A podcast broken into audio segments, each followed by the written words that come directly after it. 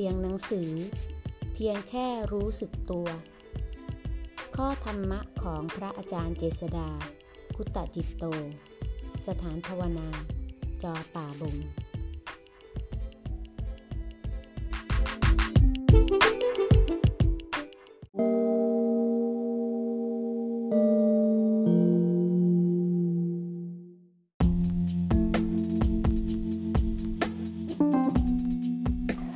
หน้า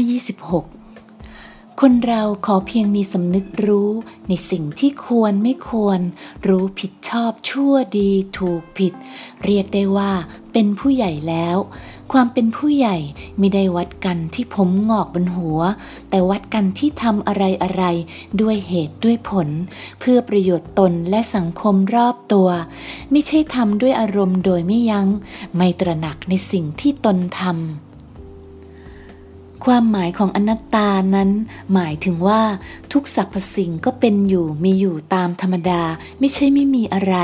เพียงแต่ไม่มีใครเป็นเจ้าของจริง ๆ คือไม่ใช่ว่ามันจะว่างไปหมด อะไรอะไรก็ว่าง อันจะตกไปในฝ่ายมิจฉาทิฏฐิที่เรียกว่า อุดเชษทิฏฐิ คือศูนย์เปล่าว่างเปล่าไม่มีอะไร แต่ว่างในความหมายที่ว่า ว่างจากความหมายว่าเป็นตนเท่านั้นเอง